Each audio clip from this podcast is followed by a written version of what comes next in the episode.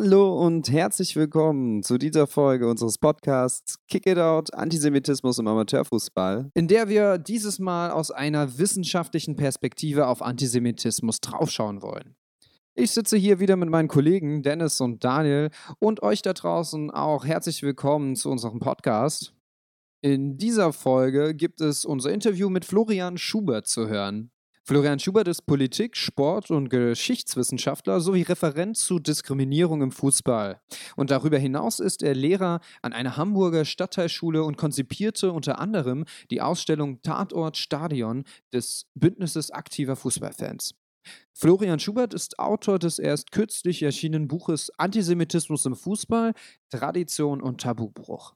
Im Gespräch mit Florian Schubert konnten wir einen guten Einblick über das Auftreten von Antisemitismus im Fußball und dessen verschiedenen Erscheinungsformen erlangen und uns darüber hinaus auch über mögliche Strategien und Maßnahmen gegen Antisemitismus im Fußball unterhalten.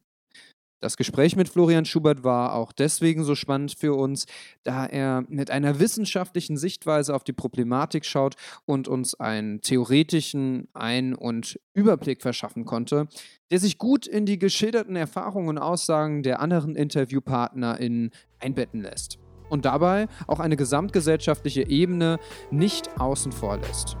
Nun aber genug der einleitenden Worte und viel Spaß beim Hören.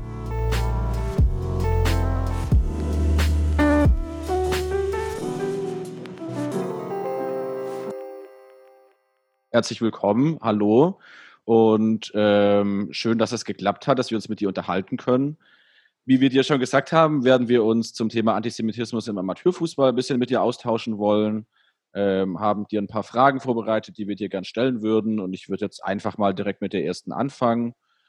Und das wäre so ein bisschen eine Bestandsaufnahme. So, wo nimmst du den Antisemitismus im Amateurfußball wahr? Kannst du uns vielleicht Beispiele nennen, die es gibt, auch abseits der großen Stadien in der Bundesliga?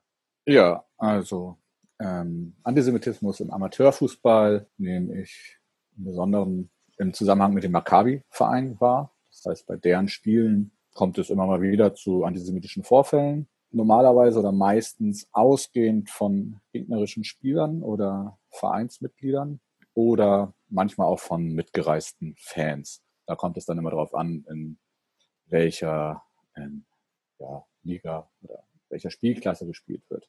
So fange ich jetzt mal ganz unten an. Jugendfußball. Leider gibt es die Rückmeldung für Jugendteams ähm, von Maccabi.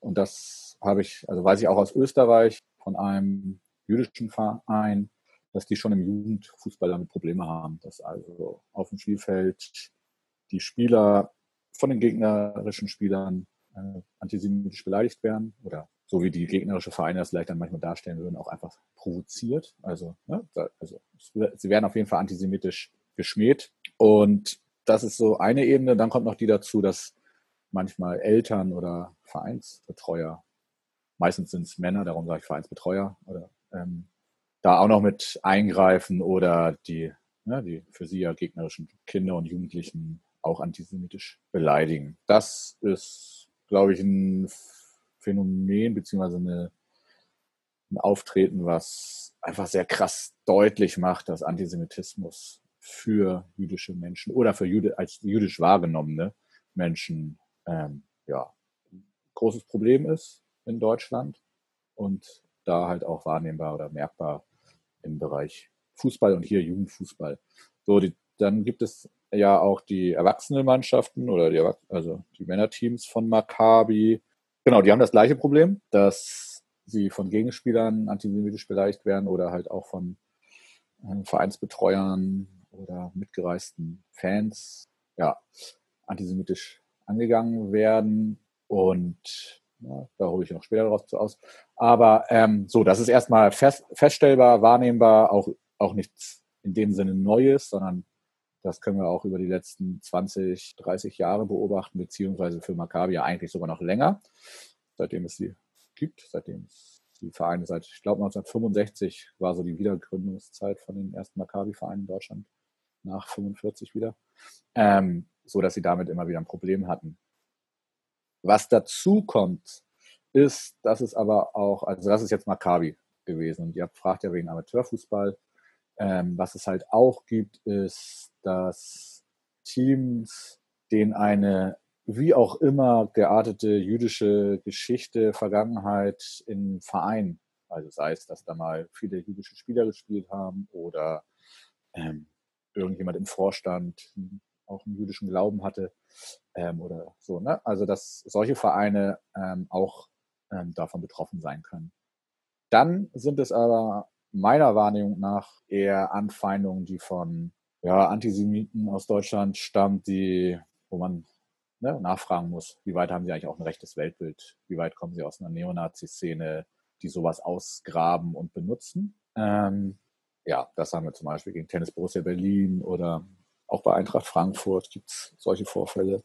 Ähm, was dann noch dazu kommt, ist, dass es auch aus so einer der Begriff Tradition ist ein bisschen schwierig, aber ähm, also ich nenne es fast antisemitischen Tradition im Fußball, ähm, dass es da Übergriffe oder Anfeindungen gibt.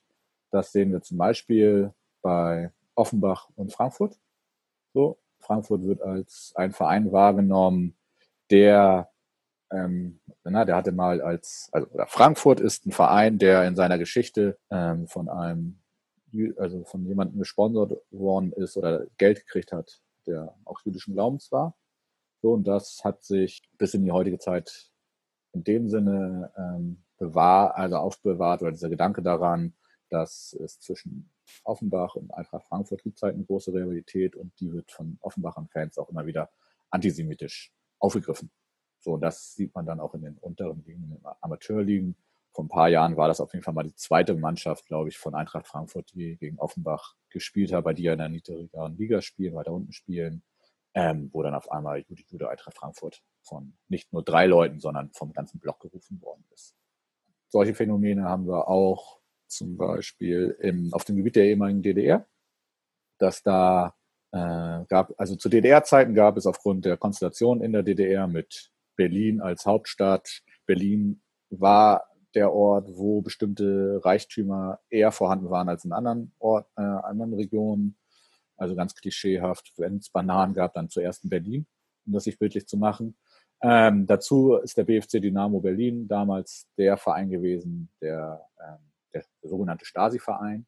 gibt äh, Fußballentscheidungen, die ganz klar darauf hinausliefen, dass sie die DDR-Meisterschaft gewinnen. Und daraus hat sich etwas entwickelt aus der Zeit oder damals, dass halt denen so eine Macht da, also ja, die, oder diese Ohnmachtserfahrung der anderen Vereine, gerade aus der Provinz, hat dazu geführt, gegenüber dem Berliner Verein, dass sie diese als, als so eine Verschwörung wahrgenommen haben und das äh, mit dem antisemitischen Wissen, was sie haben, oder mit den antisemitischen äh, Stereotypen, die sie kennen, halt verbunden haben und daraufhin Juden Berlin als Ruf entstanden ist. Das ist meines Wissens erst stärker in den 80er Jahren entstanden, hat sich aber bis heute durchaus gehalten. Was wir auch noch im Amateurbereich haben, ist, dass wenn Vereine wie zum Beispiel Babelsberg als ein Verein, der eher eine linke antirassistische Fanszene hat, dass der ähm, gegen, wenn der gegen Vereine spielt, wo es eine große Akzeptanz von rechten neonazistischen Fangruppen in der Fanszene gibt, dass dort halt auch immer wieder Anfeindungen, also gegen diese als links konnotierten Vereine durchgeführt werden, also antisemitische Beleidigungen, ähm, dass die als Juden dargestellt werden, die es eigentlich zu vergasen gibt. So, ich glaube, das sind so die verschiedenen Bereiche, wo ich jetzt so aus dem Bauch direkt sagen würde, da tritt Antisemitismus im Amateurfußball auf. Was ich jetzt noch nicht angesprochen habe, und das mache ich jetzt, ähm, ist, dass es natürlich auch noch die Verbände gibt. So, auf Verbandsebene, da beschreibt das Maccabi einmal, dass sie die Probleme haben, dass sie nicht wahrgenommen werden nach diesen Vorfällen. Dass es durchaus immer mal wieder Einzelne gibt in den Verbänden, die eigentlich ähm, ja, ihn auch, sie auch unterstützen wollen. Aber innerhalb dieser Verbandsstrukturen, wo irgendwie ein Vorfall von einer unteren Ebene bis zur nächsten höheren und dann wieder in die höhere Ebene kommen muss, ähm, sehr viel Zeit vergeht und sie das Gefühl haben, da wird überhaupt mit uns, also werden wir nicht wahrgenommen.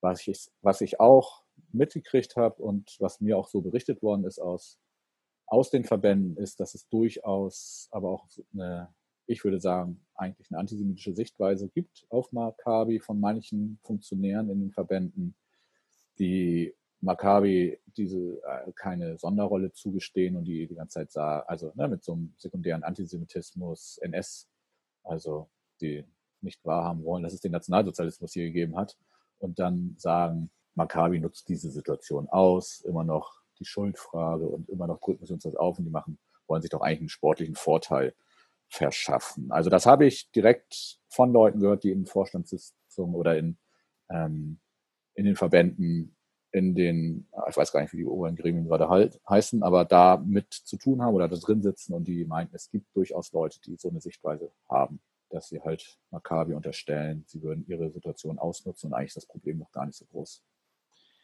Was, was ich da noch gerne zu sagen würde, also das war jetzt ja auf Maccabi bezogen ist, dass sich Verbände immer noch sehr schwer damit tun, ähm, zu akzeptieren, dass im Fußball es sowas gibt wie Maccabi oder aber auch Türkimspor oder andere ähm, Fußballvereine. Also selbst wenn es einen homosexuellen Sportverein geben würde, der im Ligabetrieb mitspielt, dann gibt es da gegenüber eine Ablehnung. Und die merkt man immer noch sehr stark in den Verbänden, dass die dem noch nicht offen sind. Und das ist so eine Sichtweise, wie, ähm, die da, so erkläre ich mir das oder so kenn, also so habe ich auch die Diskussion darum wahrgenommen ähm, und auch selber Erklärungen äh, gelesen, dass eigentlich Sport als unpolitisch angesehen wird. Das heißt, da findet nur Sport statt. Und das, was dann halt ein Türkienspor oder auch ein Maccabi-Verein macht, aufgrund ihrer Rassismus- oder Antisemitismus-Erfahrung in der Gesellschaft, sich zusammenzutun und zu sagen, okay, wenn ich als einzelner Spieler in so ein Team reingehe, dann fühle ich mich sehr alleine und ich werde hier nicht aufgefangen mit meinen Erfahrungen. Das wird von den anderen Vereinen, ne, wenn sich dann so ein Verein konstituiert, konstituiert ähm, als ja fast schon als Angriff wahrgenommen, ne? weil es ist das deutliche Zeichen, dass dort im Fußball auch ähm, gesellschaftliche Ressentiments antisemitischerweise äh, reproduziert werden. Und das, dieses Selbstbild will, wollen die Vereine nicht das damit das zu akzeptieren, damit tun sie es sehr, sehr schwer.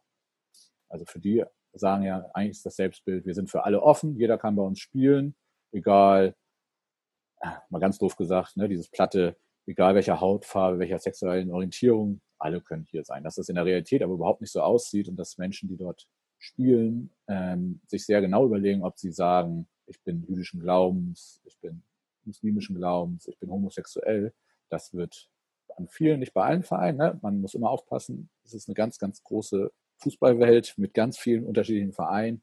Aber man kann trotzdem sehen, dass es für sehr viele Vereine leider weiterhin so ist, dass Leute sich da halt nicht aufgehoben fühlen und sich auch deswegen mit anderen zusammentun.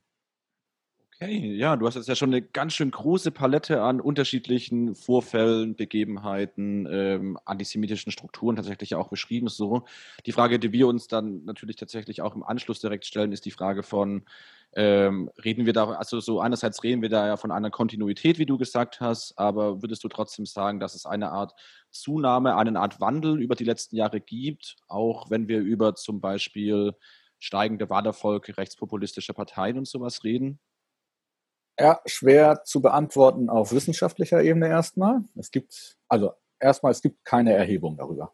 Wir können nicht sagen, in den 80er Jahren gab es so viele antisemitische Vorfälle, in den 90er Jahren, in den 2000ern und jetzt. So, da gibt es keine Erhebung, daher ist das, ähm, kann man auf so eine Datenbasis nicht zurückgreifen. Aber es gibt natürlich Wahrnehmungen und ähm, auseinander, und man kann sich angucken, wie viel zum Beispiel auseinander, wie stark die Auseinandersetzung in der Gesellschaft oder im Fußball, in den Medien und so weiter zu bestimmten Zeitpunkten ist.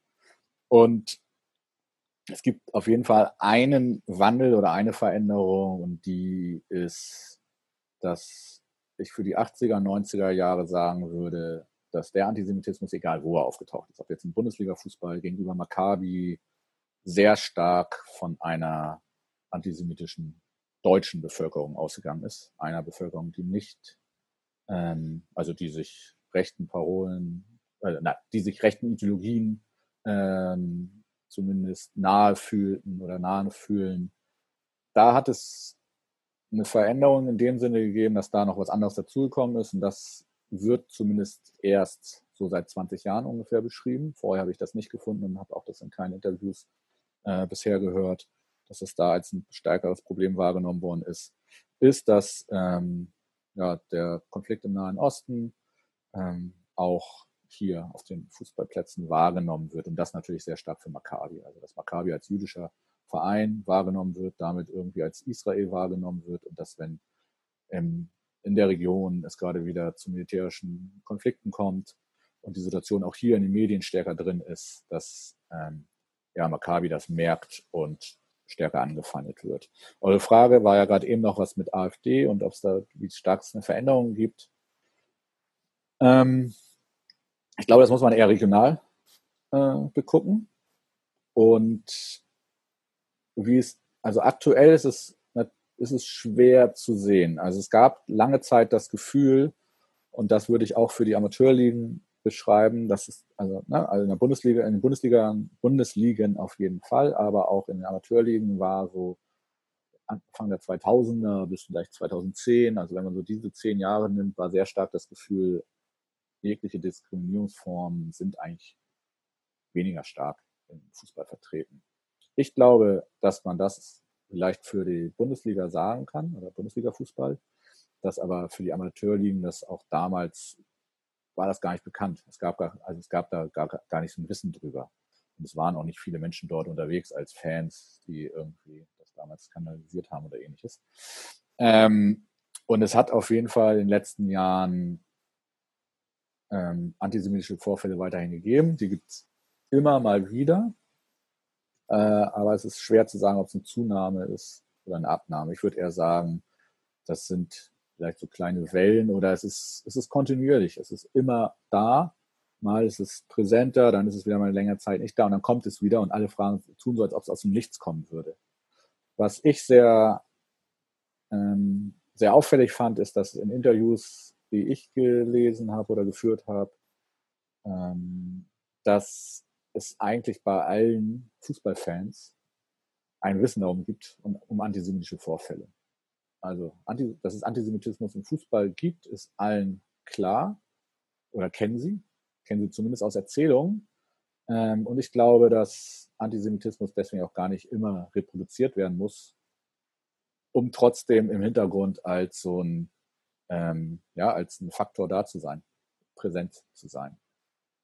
So, und die Einschätzung mit AfD auf jeden Fall macht es ähm, durch die, ja, durch eine Verschiebung hier in der Gesellschaft ist die Konfrontation gerade darum, was im Stadion erlaubt ist, was nicht erlaubt ist, wie die Mehrheitsmeinung ist, die ist ins Wanken geraten. Wenn wir vor ein paar Jahren ja noch das hatten, dass Rassismus relativ stark verschwunden war, haben wir jetzt, wenn wir uns das letzte Jahr angucken, also jetzt wirklich so die letzten zwölf Monate, haben wir ja ganz viele Vorfälle gehabt, wo es um Rassismus ging antisemitische Vorfälle, ähm, ja, wie gesagt, ich würde nicht sagen, sie haben abgenommen, sie haben auch nicht zugenommen, sondern sie tauchen immer wieder auf.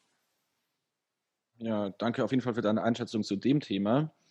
Vorhin in der Frage zuvor, in den zwei Fragen zuvor, hattest du ja auch schon sehr viel ausgeführt, wie sich Antisemitismus ausdrückt und auch von Funktionen gesprochen, die der Antisemitismus demnach hat. Ähm, könntest du darüber vielleicht noch mal ein bisschen mehr erzählen und vielleicht auch auf den Unterschied eingehen, falls es denn einen Unterschied gibt ähm, wie sich Funktionen des Antisemitismus im Fußball im Vergleich zu gesamtgesellschaftlichen Bereichen ähm, unterscheiden? okay, ja. Also ich glaube, äh, bei Spielern ähm, so muss man muss man sehr genau hingucken, warum eine antisemitische Äußerung gegenüber dem Gegenspieler gemacht worden ist und das in dem Fall ja meistens gegenüber Maccabi-Verein. Also, da gibt es einfach, das ist ein hochemotional, also Fußball ist emotional. Und dass da sich auch gegenseitig angemacht wird, ähm, gehört ja irgendwie, so wird es zumindest immer dargestellt, leider dazu. Auch wenn alle sagen, wollen sie eigentlich nicht, wird das aber durchaus ja von Trainern äh, auch forciert. Und wenn wer Fußball spielt, kennt die Ansagen in der Kabine. Ähm, so, und dass es durchaus auch dazu gehört, Leute anzustacheln, sodass die austicken und eine rote Karte kriegen. Ähm, so, daher ist das auch eine Möglichkeit für Spieler, sich dahinter zu verstecken und zu sagen, ich wollte ja eigentlich nur provozieren. Ich wollte das gar nicht antisemitisch gemeint haben. Ähm, aber dass jemand antisemitisch jemand anders beleidigt, heißt ja schon mal, dass es diese latente Struktur auf jeden Fall in einem drin hat. Also dass das nicht als Problem angesehen wird. Trotzdem finde ich, ist die Diskussion nicht einfach damit getan zu sagen, der hat ein antisemitisches Schimpfwort genommen, deswegen ist er ein Antisemit. So. Da muss man einfach genauer hingucken, was das für eine Person ist, aus welchen Gründen er es gesagt hat. Das macht aber leider diese Diskussion darum nicht einfacher. Ne? Ähm, so, weil die Handlung ist antisemitisch und das muss man auch so benennen und es muss sanktioniert werden. Und dann kann sich jemand immer noch, also dann muss, wenn das dann ein Spieler ein zweites Mal macht oder sowas, na, dann muss er sich damit auseinandersetzen. So, das ist so auf dem Spielfeld, wie ich das auf dem Spielfeld wahrnehme. Da kann man, also, da ist einfach, ne, es gibt diejenigen, die das aus einem antisemitischen Hintergrund auch sich wahrscheinlich sogar freuen, endlich mal einen Juden irgendwie beleidigen zu können. Und andere, die wissen einfach, sie spielen gegen einen Verein, der jüdisch ist und sie kennen die antisemitische, also sie kennen halt antisemitische Beleidigung und vielleicht tut es manchen da sogar danach leid, dass sie das geäußert haben, aber nichtsdestotrotz müssen sie, äh, müssen die Strukturen hinterfragt werden, warum sowas auftaucht. So, ich möchte da niemanden entschuldigen dafür. Ne? Ich möchte nur auf so einer pädagogischen Art sagen oder auf einer pädagogischen Sichtweise sagen, es ist, sind unterschiedliche Gründe dahinter zu sehen. Wenn aber jemand das nicht einsieht, dass das antisemitisch ist, so dann wird relativ schnell deutlich, okay, da sind antisemitische Strukturen dahinter.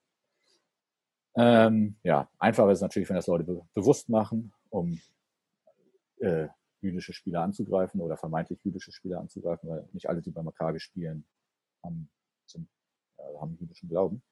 Ähm, so werden aber so wahrgenommen. Im Fußball gibt es halt ein sehr starkes wir und ihr. Und jetzt spreche ich aber eher von der Fanszene. Mhm. So. Und dieses wir und ihr und wir sind die Besseren und ihr seid die irgendwie Schlechteren, ähm, muss irgendwie gefüllt werden. Und bei Fangruppen, wenn die zum Beispiel im Amateurbereich ähm, die gegnerischen, also der gegnerische Verein ist erstmal der schlechtere Verein, mein eigener ist gut. Das finde ich ist ein sehr, das ist ein Konstrukt. Man muss erstmal erklären können, warum ist eigentlich der gegnerische Verein schlechter oder also, ne, warum ist der schlechter, warum ist mein eigener Verein besser? Einfach ist zu sagen, mein eigener Verein ist, der, ist normal und die anderen sind irgendwie, irgendwie anders. Und das ist etwas, was im Fußball leider sehr, sehr stark verinnerlicht ist und auf allen Ebenen, also, ne, sei es von Spielern, von Trainern, aber von Fans, von Vereinsangehörigen immer wieder äh, reproduziert wird. Dass da das, was eigentlich immer wieder hochgehalten wird, es geht hier um Sport und es ist ein sportlicher Wettkampf, dass der dahinter verschwindet. So, und bei Fans wird das sehr stark aufgeladen mit, ähm, ja, mit Diskriminierungsstrukturen oder sie übernehmen die Diskriminierungsstrukturen, die sie gesellschaftlich kennen, wahrgenommen haben, ähm, gelernt haben. So, dann ist der gegnerische Verein halt irgendwie schwächer, was ist mit, schwäch mit schwächer äh, gesellschaftlich verbunden. Ne? Zum Beispiel Homosexualität wird dann so ne, als unmännlich. Ähm, dann natürlich geht es dann auch um ein antisemitisches Weltbild. So, die Juden sind die Schwachen dann in dem Bild und sind außerdem ähm, ja irgendwie ablehnungswürdig aus diesen antisemitischen Stereotypen. Und das reproduziert sich dann im, ähm, ja, im Fußball, in der, in dieser Dichotomie, wir, ihr, in dieser binären Welt, wir sind die Besseren, ihr seid die Schlechteren, wie können wir euch, also wie sprechen wir euch irgendwie was sehr, sehr Negatives zu. Und ähm, was dann auch noch funktioniert, ist, rassistische Weltbilder fangen an dem Punkt an, nicht mehr zu funktionieren, wo man den gegnerischen Verein in rassistischer Weise abwertet und sagt, das sind eh die Schlechteren, die ne, aus rassistischen Gründen irgendwie Unterlegenen. Aber was macht denn dann eine Fanszene, wenn der Verein immer gegen einen gewinnt? Hat man ein Problem. also ganz einfach, ne? Man hat ein Problem. Und dann wirkt Antisemitismus. Antisemitismus macht immer die Möglichkeit offen, die anderen ähm, zu unterstellen, sie haben mehr Macht aus unlauteren, unsportlichen Mitteln. Ähm, da ist irgendwas nicht korrekt gelaufen. Und ähm, da sehe ich auf jeden Fall, warum Antisemitismus immer wieder dann in Anführungsstrichen ne, funktioniert. Also warum auch da auch Antisemitismus gegriffen wird. So und ähm, mit dem Erstarken von rechten Position oder extrem rechten Position in der Gesellschaft wird die Diskussion darum natürlich immer schwieriger oder wird es nicht einfacher, Antisemitismus als das zu bezeichnen, was es ist, Antisemitismus und anzugreifen und zu sagen, hier, das ist etwas, was wir nicht gesellschaftlich wollen, sondern der ganze Diskurs wird offen gemacht. Also wird, er wird leichter, wird, wird leichter und es wird, glaube ich, gesellschaftlich gerade schwieriger, gegen das, so etwas vorzugehen. Das ist so ein, das, ähm, und das ist so was, was ich sagen würde, das tritt nur im Fußball auf. Ne? Auch, dass so Gruppen sich zusammentun und die gegnerische Gruppe als Juden bezeichnen, als Juden darstellen und das in abwertender und schmähender Weise, findet man eigentlich sonst gesellschaftlich. Also findet man sonst nicht. Ja, du hast ja gerade schon auch erwähnt, dass es Möglichkeiten geben könnte, gegen diese Vorfälle und gegen Antisemitismus im Fußball vorzugehen.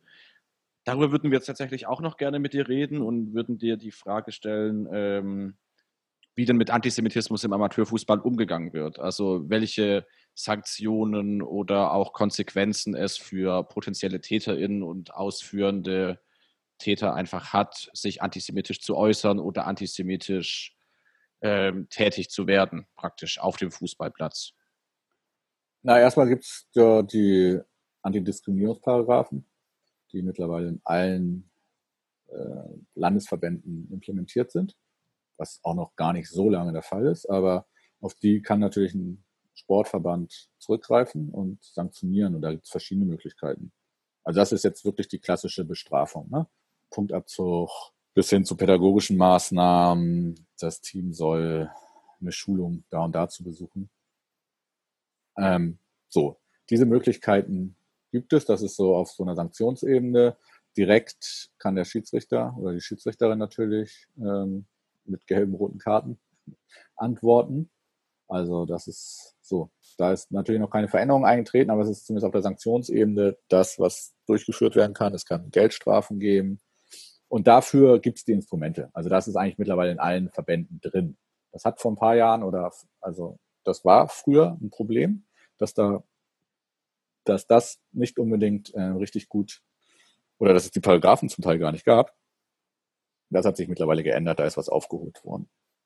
Ähm, dann kann ein Verband natürlich sich auch dem Problem annehmen, auch von sich aus, und sagen, hier, wir kriegen mit, ihr habt ein Problem als Maccabi zum Beispiel oder ein anderer Verein, ihr werdet auch von den gegnerischen Fans immer wieder antisemitisch angegriffen. Das ist ja etwas, was wir nicht haben wollen. Und wir als Verband gehen auf euch aktiv zu, wir gehen auf andere aktiv zu und ähm, ja, wollen überlegen, wie wir das verändern können. Ähm, das bedeutet natürlich Arbeit. Dann gibt es die Möglichkeit, und das wird meiner Meinung nach kaum angewendet, ist, dass sich insgesamt nicht nur über Antisemitismus, sondern auch über andere Diskriminierungsarten, die ja auftreten im Fußball, ähm, auseinandergesetzt wird in den Verbänden. Warum tritt das auf? Wie kann man dagegen vorgehen? Warum wollen wir das nicht? Warum stellen wir uns ähm, als Vereine, als Verbände ganz klar dagegen? So, da sehe ich immer noch großen Mangel und es sind eher symbolische Aktionen an vielen Punkten. Man muss aber auch sagen, dass vielleicht die Verbände da auch ähm, ja, finanziell oder auch personell ähm, nicht immer stark genug ausgestattet sind. Das will ich jetzt überhaupt nicht als Entschuldigung akzeptiert sehen. Aber es ist natürlich, ähm, wenn es darum geht, dass ein Verbandsfunktionär auf Ehrenamtsbasis irgendwie das Gefühl hat, ich kann hier gerade eben noch den Spielbetrieb irgendwie aufrechterhalten, sich dann auch noch in Anführungsstrichen über diese Diskriminierungssachen zu beschäftigen, dann sind sie überfordert. Das ist, einerseits kann das eine Ausrede sein, aber es kann natürlich auch eine Realität sein, wo das geguckt werden muss, sind, ist der Spielbetrieb überhaupt, also ist das, was wir da auch leisten wollen, zum Beispiel, ähm, ja, also antidiskriminierende Arbeit zu leisten über Fußball, ähm, ist das überhaupt so, wie die Verbände aufgestellt wird, gerade möglich wenn man da hinkommt und sagt, nee, unter den Bedingungen ist es gar nicht möglich, dann müssten wir uns und die Verbände sich überlegen, was sich verändern muss dafür. Ist jetzt das Einfachste zu sagen, zum Beispiel mehr Geld, ne? Also es ist nur ein Beispiel. Aber man muss vielleicht auch die Strukturen anpassen. Und wenn man das aber nicht machen will, dann werden die ganzen ähm, symbolischen Maßnahmen oder dann sind viele Maßnahmen, finde ich, nur symbolischer Natur und werden nicht die gewünschte Wirkung haben auf Dauer, sondern sind das immer wieder so also Feuerwehrmaßnahmen, ähm, wenn mal wieder es zu starken Vorfällen gekommen ist. Und dann wird beim, wenn es wenn es dann längere Zeit ruhig ist, ist es in Ordnung und alle vergessen das Thema wieder und dann schwappt es irgendwo wieder hoch oder irgendwo gibt es wieder eine Konfrontation ähm, und dann fangen alle wieder von vorne an nachzudenken, oh, wie können wir das verändern? Also ich glaube, so diese Nachhaltigkeit bei vielen, bei vielen Projekten muss man leider sehr stark Frage stellen, ohne jetzt auch die ganze gesellschaftliche Verantwortung auf die Vereine abwälzen zu wollen. Wir haben halt die Problematik seit Jahrzehnten und sie taucht immer wieder auf. Das heißt, da ist, es ist bisher nicht geschafft worden, das wirklich wirksam nachhaltig zu bekämpfen. Ja, gesellschaftliche Verantwortung ist ja tatsächlich ein gutes äh, Stichwort, was mich auch zur nächsten Frage führen würde. Einerseits ähm, die Frage nochmal anschließend an das, was du gerade gesagt hast. Bist du der Meinung, dass ähm, antisemitische Vorfälle auch so als solche gesehen werden oder werden diese vielleicht eher auch im Kontext von zum Beispiel dann, das war ja einfach nur eine Beleidigung heruntergespielt oder würdest du sagen, dass die Vereine da wirklich so oder die Verbände auch verstanden haben, dass Antisemitismus als Diskriminierungsform tatsächlich auch ein Problem darstellt. Das ist natürlich auch unterschiedlich, sehr individuell. Aber fangen wir mal bei den Schiedsrichtern und Schiedsrichter, Schiedsrichterinnen an. So, wenn die natürlich antisemitische Beleidigung nicht als, als was Schlimmes wahrnehmen, dann wird es nicht aufgeschrieben, nicht sanktioniert und dann kommt es auch überhaupt nicht in die Verbandsstruktur, ne? werden da auch nicht wahrgenommen. Da wird ja sehr stark damit argumentiert, wenn es keinen Vorfall gegeben hat, dann hat es auch nicht stattgefunden. Vorfälle sind nur die, die im Spielberichtsbogen standen. So, da haben wir ein Anfangsproblem schon da, dass da halt äh, eine sehr große Macht oder Verantwortung, je, je nach Perspektive, ähm, schon bei den Schiedsrichtern und Schiedsrichterinnen haben. Ähm, und wenn aber das wahrgenommen wird, dann gibt es leider auch immer wieder Beispiele, dass es eigentlich erst wahrgenommen wird, wenn es ein oder als Problem richtig wahrgenommen wird, wenn es medial hochkocht. Also dass ähm, Vorfälle, dass es Vorfälle gegeben hat, da sieht man immer wieder, dass Verbände sich damit schwer tun, das zu akzeptieren oder da direkt adäquat zu, zu reagieren. Also da würde ich schon sagen, da ist so ein Verband einfach sehr schwerfällig. Und das ist auch eine strukturelle Frage. Ne? Wenn ein Vorfall erstmal von einer Ebene auf die andere höhere Ebene weitergeschoben werden muss, damit sie oben ankommt, damit sie als der Tragweite vielleicht auch wahrgenommen wird, dann ähm, ist da schon eine Struktur, die das auch verhindert, dass wahrgenommen wird. Ich habe selber festgestellt, dass in Interviews und in Diskussionen, auch in, wo Ver Verbandsvertreter dort waren und auch Verbandsvertreterinnen, aber oft waren es Vertreter, die, ähm, die sind schon sehr darauf bedacht, die Problematik insgesamt runterzuspielen und zu sagen, ja, das ist mal ein Spiel, aber wir haben dann an dem gleichen Tag ja immer noch 100 andere Spiele, da passiert es nicht. Es geht tendenziell immer darum zu sagen, so schlimm ist dieses Problem nicht. Ein Problem nehmen sie nicht in, in den Mund, sondern sagen, dass es halt einfach nur wenig Vorfälle sind oder dass es vielleicht auch überwahrgenommen wird und dann ne, mit diesem Vorwurf gegenüber Maccabi auch oder, oder dem Verein wie Tennis Borussia Berlin oder andere, die davon betroffen sind, so von wegen, so oft wie ihr das erzählt, kann es gar nicht sein und immer kommt ihr damit an. Woanders ist es doch ruhig, so nach dem Motto, wenn es euch nicht geben würde, dann würden, hätten wir das Problem euch gar nicht. Und es gibt Leute, die sehen das als Problem, aber die Verbände insgesamt, finde ich, sehen es zu schwach als Problem. Und wenn man dieses Problem äh, angehen will, dann muss man das erstmal wahrnehmen, dass es ein Problem ist. Vorher äh, wird sich auch nichts ändern, perspektivisch. Also daher würde ich sagen, es ist, es gibt mittlerweile eine größere Sensibilität als vielleicht noch vor 20 Jahren. Ähm, aber die ist immer noch stark und widerwillig und vor allem auch in den Verbänden sowie im Verein als etwas von außen aufgedrücktes wahrgenommen. Also es gibt, es gibt Beispiele oder Ausnahmen, ne, wo Vereine selber sehr proaktiv sind oder aktiv sind und sich selber sagen, hier, wir wollen diese Problematik nicht mehr haben, wir fühlen uns darin selber nicht wohl.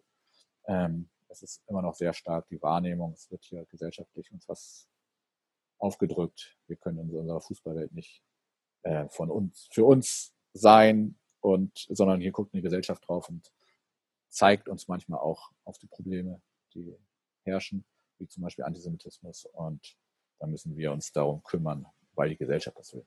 Nicht, weil wir aus der Verbandsstruktur her und der Meinung her dahinter stehen, was zu tun. Ja, alles klar, vielen Dank. Genau, für die letzten zwei Fragen würden wir gerne noch mal so ein bisschen auf die Handlungsmöglichkeiten und Gegenstrategien eingehen und würden dir dann gerne da diesbezüglich die Frage stellen, ob du der Meinung bist, dass die bestehenden Gegenmaßnahmen und Strategien ausreichen, also ausreichen, sofern diese zu 100 Prozent ausgeschöpft werden, oder ob du findest, dass das erweitert werden müsste oder anders angegangen werden müsste? Ich glaube, ich fange mit der zweiten Frage an. Also, das hatte ich ja gerade schon gesagt, dass ich glaube, dass die Möglichkeiten, die es gibt, nicht ausgeschöpft werden. So, es gibt zwar mittlerweile die Antidiskriminierungsparagraphen in den Fußballverbänden, aber es, es gibt immer, doch immer wieder Vorfälle, wo man sich fragt, warum sind die da so lasch angewendet worden, warum sind sie gar nicht angewendet worden, warum gibt es da nicht vielleicht auch, na, also warum, warum funktioniert das nicht so und warum haben sie auch in ihrer Funktion scheinbar nicht so eine Wirkung? So, daher würde ich denken, dass die Vereine und aber und die Verbände, und das sehe ich immer so sehr stark zusammen, ähm, weil das eine kann und das andere da nicht funktionieren. Und was die Fanszene angeht, muss dann noch die Fanszene dazugehört werden. Also ich sehe da schon auch eher so einen gemeinsamen Gedanke, weil ähm, das große Problem haben wir immer wieder beim Fußball, ist, dass entweder die Fanszene sich bevormundet fühlt von dem Verein oder auch von dem Verband, dass sich der Verein entweder vom Verband auch bevormundet fühlt oder wenn oder von der Fanszene zu stark unter Druck gesetzt fühlt. Und der Verband hat die Sichtweise, oh, da kommen wieder die Vereine mit irgendwelchen Forderungen, die irgendwie völlig überhöht sind und die Fanszene wird ja als so was Externes wahrgenommen, was irgendwie dazugehört, aber was am besten keine Forderung stellt. Also da haben wir ja schon mal so ein Problem, was ähm, dazu führt, dass, glaube ich, das, was auch jetzt schon möglich wäre, immer wieder schwieriger wird oder schwer, ähm, ja, immer wieder schwer, äh, schwerlich umgesetzt wird. So daher glaube ich, dass es mittlerweile Strukturen gäbe, die auf dem Papier stehen, aber dadurch, dass sie äh, mit den Realitäten, mit den Lebensrealitäten und mit dieser Vereinswelt, Fußballwelt ähm, da auf jeden Fall nicht stark genug umgesetzt werden.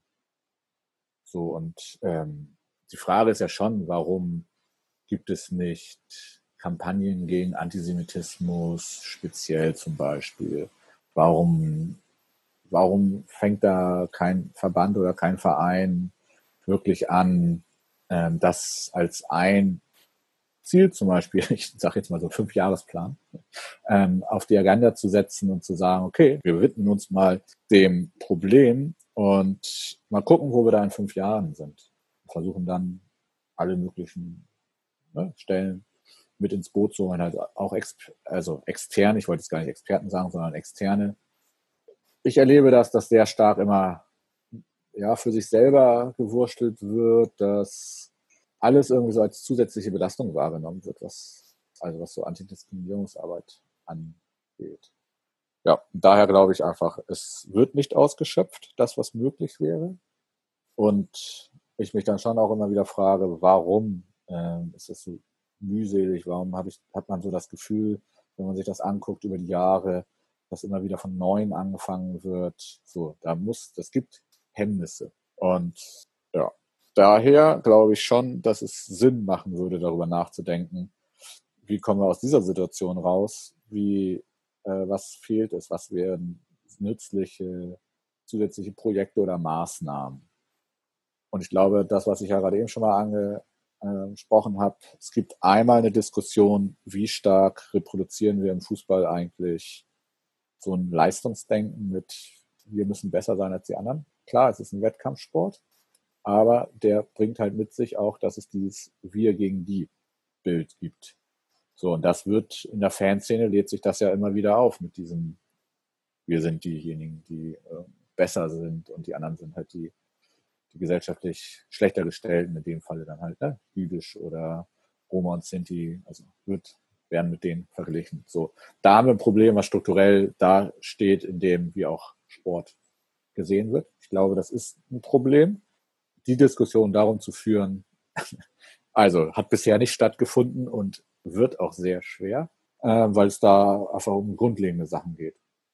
Und es gibt ja ähm, alternative Fußballligen zum Beispiel, die ja zeigen, dass es auch eine andere Art des Fußballspielens gibt, abseits von diesen äh, Verbänden, die, ne, die Landesverbände in so einem reglementierten äh, Sportbetrieb. So, es gibt ganz viele äh, Möglichkeiten, wie Fußball ja auch außerhalb von solchen, äh, also außerhalb des DFBs gespielt wird. Ja, dann glaube ich aber auch, dass es fehlt an Schulungen und an Workshops, an Bereitschaft, sich mit Antisemitismus, aber gerne auch mit anderen Diskriminierungsformen, ähm, auch in den Verbänden auseinanderzusetzen. Also dass es sehr stark als ein Problem von Spielern und Fans gesehen wird, was die Verbände dann irgendwie bearbeiten müssen, aber wo sie selber, also ne, weil sie also nicht, nicht sehen, dass sie halt auch dazu beitragen, dass diese Probleme vielleicht irgendwie nicht bearbeitet werden. Ja, wenn man die Beispiele hat, dass Gerichtsverfahren, also Sportgerichtsverfahren so lange dauern, ähm, dass sich Vereine wie Maccabi nicht unterstützt fühlen. So, da müssen sich die Verbände schon auch selber fragen, woher kommt das? Also haben wir da nicht strukturelle Probleme, haben wir da nicht auch inhaltliche Probleme, also dass wir Antisemitismus gar nicht so als Problem wahrnehmen, immer als etwas sehen, was von außen aufgedrückt wird und wir deswegen auch einfach mal langsamer handeln. So, ist wahrscheinlich, wenn man das so sieht, auch eine sehr natürliche Arbeitsweise, äh, macht das Problem aber nicht kleiner. Dann ähm, ja, müsste vielleicht einfach auch mehr Zeit in, äh, also in so einer gesellschaftlichen, äh, ich muss anders anfangen. Also ich glaube, man muss anfangen, Fußball dann durchaus auch anders zu denken. Also stärker zu sehen, dass es nicht nur in Anführungsstrichen ein Sport ist, sondern dass der auch gesellschaftliche Verantwortung mit drin ist, dass dort ein Zusammentreffen von Menschen stattfindet, was irgendwie auch pädagogisch, sozial begleitet wird oder werden muss und was man nicht einfach nur so geschehen lassen kann. So, und diese Auseinandersetzung macht natürlich jeder Verein und so, aber wenn da ein Trainer oder, also wenn da ein Trainer ist, der eine bestimmte politische Meinung hat oder eine bestimmte Sichtweise, dann ist es, glaube ich, auch als Jugendspieler weiß ich aus eigener Erfahrung, äh, nicht gerade einfach dagegen. Also dann sucht man sich vielleicht noch einen neuen Verein oder einen Verein oder man lässt es gleich ganz. Und insgesamt sind diese Vereinsstrukturen da zu wenig lebendig. Und ich glaube, es wird sich halt zu wenig getraut, auch zu streiten und auch Position zu beziehen. Also Position zu beziehen. So, aber das heißt auch, dass wenn man solche Sachen mit reindenkt, dann äh, und sich dann aber anguckt, wie so Vereinsstrukturen und Verbandsstrukturen derzeit funktionieren, ist das auch also fast schon so eine utopische Forderung, zu sagen, wir wollen das aufbrechen.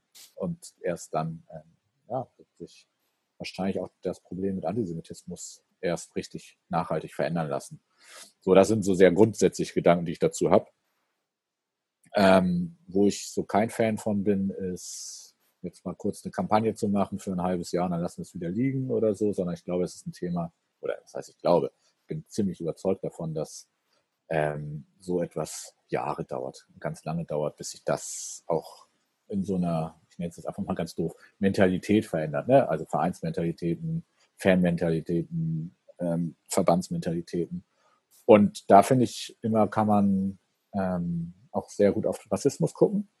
So, Rassismus war in den 90er Jahren, zum Beispiel in den Bundesliga-Fußballjahren, ein sehr großes Problem. Mit rassistischen Gesängen von Fankurven.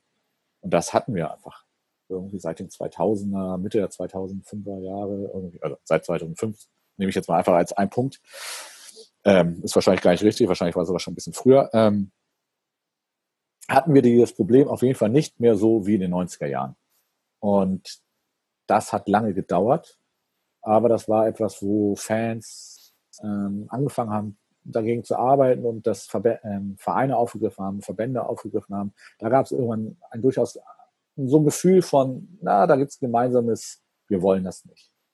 Das stimmt natürlich nicht für alle, aber es gab zumindest dieses Gefühl, viele wollen das nicht und es hat sich was verändert. Das hat aber einfach auch mal, wenn man noch die 80er dazu nimmt, 20 äh, Jahre gedauert. So, und das Gleiche wird bei Antisemitismus der Fall sein. Ich glaube, dass Antisemitismus ähm, lange von rassistischen Vorfällen oder anderen Vorfällen halt verdeckt war, gar nicht so als eigenes ständiges Problem wahrgenommen wurde und dass zum Beispiel auch diese stärkere Sensibilisierung für Rassismus dazu geführt hat, dass Antisemitismus auch zumindest wahrgenommen wird als ähm, von mehr von mehr Leuten wahrgenommen wird als Problem oder dass es auch existiert. Und vorher ist es halt immer als ein Teil von Rassismus gesehen worden. Aber das haben wir ja, glaube ich, in dem Gespräch gerade auch immer wieder rausgestellt, dass es durchaus auch anders funktioniert, dass es ähm, nicht einfach unter Rassismus subsumiert werden kann. Da komme ich darauf nochmal zurück, dass das aber in den Verbänden und Vereinen noch viel, viel zu oft so gesehen wird und da fehlen ganz einfach auch Schulungen. Genau, das sind so ein paar Ideen, die ähm, ich dazu habe, so wenn ich darüber nachdenke, wie kann sich eigentlich eine Situation verbessern. Ja, vielen Dank dir. Das erübrigt sich tatsächlich dann auch schon fast die letzte Frage zu stellen, wo wir dich eigentlich noch mal so ein bisschen auf die AkteurInnen dieser Gegenstrategien ansprechen wollten, weil uns eben auch so ein bisschen in den Sinn kam, ähm, dass das eben dann tatsächlich auch sehr oft Betroffene von Antisemitismus sind, die diese Gegenmaßnahmen einleiten, die sich eben tatsächlich auch Ja. oftmals dann berufen fühlen, das Thema anzugehen und wir eben auch so den Eindruck gewonnen haben und ich glaube so ein bisschen durch deine Antworten auch so ein bisschen den Eindruck verfestigt haben, dass ähm, Strukturen auch innerhalb des Fußballs, die dazu, also so die erst in erster Linie nicht mal betroffen sind davon, das Interesse schlichtweg gar nicht so richtig haben, dieses Thema konsequent auch anzugehen. Würdest du dem, dem zustimmen oder? Absolut. Also, wenn du das aus dem, was ich gesagt habe, rausgehört hast, stimmt es. Also, ich hatte ja auch gesagt mit diesem Proaktiven, ne? Also, das meine ich damit, dass Vereine Mhm. von sich aus aktiv werden, ohne dass sie für sich das Problem als, als sie betreffend wahrnehmen. Und dass sie sagen, ey, aber es gibt ein Problem und das betrifft vielleicht uns nicht selber, aber Maccabi betrifft es als Verein. Das wollen wir nicht, also gehen wir auf Maccabi zu, unterstützen sie. Und das ist ja eh so ein Phänomen, dass ähm, immer Betroffene erstmal sagen müssen, sie sind betroffen von etwas, von Antisemitismus, von Rassismus, von Sexismus und dass die oft das Problem haben, halt überhaupt nicht gehört zu werden oder da drin halt auch so eine Doppelbelastung haben. Und dass es selten so ist, dass andere sagen, wir nehmen das so wahr, dass ihr davon betroffen seid und wir wollen euch unterstützen, wie können wir euch helfen. So, das passiert definitiv viel zu wenig. Ja, alles klar. Dann wären wir zumindest, was so unseren Fragenteil angeht, am Ende. Ähm, würden dir natürlich jetzt trotzdem die Möglichkeit geben, noch irgendwas zu ergänzen, anzumerken oder zu forcieren, falls du das dann möchtest. Das gilt natürlich auch für die anderen zwei Zuhörer, die sich auch jetzt zuschalten könnten, sofern sie das denn möchten oder auch noch eine Frage an dich haben. Ja, eine Sache, äh, die wir, glaube ich, noch nicht angesprochen haben, war, und das ist jetzt die Frage, die ich, äh, die ich an Sie stelle, ist, ähm, welchen Anspruch äh, eigentlich die Wissenschaft an sich stellt im Themengebiet Antisemitismus. Also auch welche Verantwortung die Wissenschaft eigentlich hat, ähm, gegen Antisemitismus vorzugehen. Ich glaube, was fehlt, sind wirklich halt, also sind wirklich mal so eine systematische Durchforstung. Welche Vorfälle gibt es überhaupt auf, die es bis ins Sportgericht rein schaffen?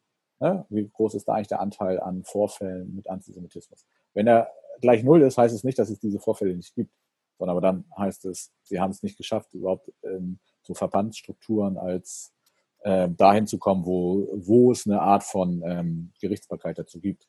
So, das heißt nicht, dass ich nur auf dieser repressiven Ebene denke, kann man den, das Problem behandeln, aber es wäre schon spannend mal zu sehen, eigentlich mitzukriegen, wie oft sind denn diese Vorfälle oder wie werden die ähm, in den Verbänden behandelt oder verhandelt. So, also da gibt es einfach, es gibt gar keine Datengrundlage letztendlich. Als im ganzen Bereich so. Es gab, glaube ich, einmal was in Baden-Württemberg, die gesagt haben, naja, wir konnten kaum was feststellen. Ja, dann kann man sich auch äh, also äh, fragen, ja, okay, wart ihr sensibel genug? also warum wart ihr nicht bei den und den Spielen, ähm, wo es doch, äh, wo man von vorhersehen kann, dass es da vielleicht zu problematischen Vorfällen kommen wird. So, also da finde ich Stochern, da, da fehlen Grundlagen. Das könnte die Wissenschaft versuchen zu füllen. Und man könnte schon stärker, also was so Selbstwahrnehmung in Fanszenen, warum agiere ich überhaupt diskriminierend? So in so einen Forschungsbereich könnte man stärker reingehen. Man könnte das gleiche bei Spielern machen. Ähm, warum benutzen sie antisemitische Schimpfwörter gegen gegnerischen Spieler? Also da denke ich schon, dass Forschung da versuchen könnte, ja, mehr Daten zu, äh, bereitzustellen, die, die man nochmal dann interpretieren kann mit dem, was wir so von außen sehen oder was wir dann aus Interviews ziehen, die auch mit Verbandsleuten gemacht wird oder mit Fanprojekten oder so, ne? Also mit diesen Experteninterviews. Also das da glaube ich schon, so was Daten angeht. Naja, und was ähm, Wissenschaft natürlich schon auch leisten kann, ist, und das ist aber, das ist der Stand, das fehlt, glaube ich, nicht, ähm, deutlich zu machen, wo die Unterschiede zum Rassismus liegen, so, wie funktioniert es gesellschaftlich, wo sind gerade gesellschaftliche Probleme, so, aber ich glaube, das ist da. Da geht es, da geht es eher darum, zu gucken, wie man diese ganzen ähm, ja, Ergebnisse auch dann in der Praxis anwenden kann. Ich glaube, das ist insgesamt aber auch ein Problem, dass ähm, von so pädagogischen Handlungsansätzen, wie stark man die mit wissenschaftlichen Ergebnissen verknüpfen kann und daraus so praktizierende pädagogische Ansätze entwickeln kann, die auch funktionieren. Also da habe ich immer wieder das Gefühl, es gibt einmal eine pädagogische Sichtweise, die sehr stark an, ja, davon geprägt ist, wie Erfahrungen sind, mit Menschen zu arbeiten, die auch problematische Verhaltensweisen haben. Äh, und dann gibt es halt eine Diskriminierungsforschung, die sagt, hier, das und das sind die Vorfälle und das und das ist, ähm, das und das passiert und so sind die Einstellungen der Gesellschaft und dass da wenig oder dass es immer wieder daran hapert, wie geht das eigentlich zusammen?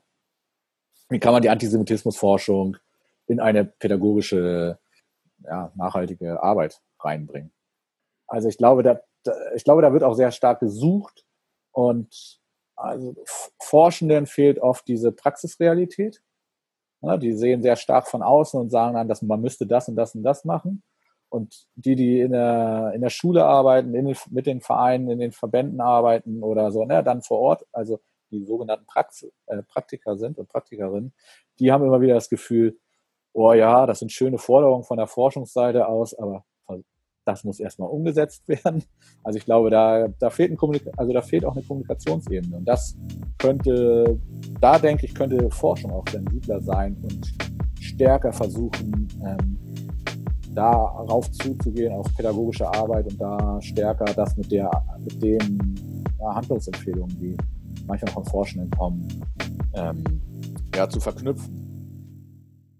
Ja, Florian Schubert kommt hier am Ende auf einen ganz wichtigen Punkt zu sprechen, indem er fragt, wie man die Ergebnisse aus Antisemitismusforschung in eine pädagogische, nachhaltige Arbeit reinbringen kann. Und um eine Antwort auf diese Frage zu erhalten, hatten wir die Möglichkeit, mit Celine Wendelgast zu sprechen. Sie ist Mitarbeiterin der Bildungsstätte Anne Frank, die versuchen in ihrer Arbeit zu Antisemitismus diesen wissenschaftlichen Anspruch eben in eine pädagogische Praxis zu übersetzen. Und wenn ihr jetzt wissen wollt, wie das funktionieren kann, dann hört euch gleich auch diese Folge an. Natürlich empfehlen wir euch, in unsere anderen Folgen hineinzuhören, falls ihr das noch nicht gemacht habt, denn dann erfahrt ihr im Interview mit Alexander Feuerherd beispielsweise, welche Möglichkeiten SchiedsrichterInnen haben, gegen antisemitische Vorfälle vorzugehen. Und im Gespräch mit Alon Meyer und Lasse Müller werdet ihr erfahren, ab wann ein Vorfall antisemitisch ist und wie Verbände auf Antisemitismus reagieren sollten. In unserer letzten Folge könnt ihr euch dann anhören, wie wir alle Gespräche mit unseren ExpertInnen nochmals reflektieren und gemeinsam diskutieren. So, genug der Worte. Das war's jetzt von unserer Seite. Und wir freuen uns, wenn ihr wieder einschaltet in unseren Podcast Kick It Out Antisemitismus im Amateurfußball.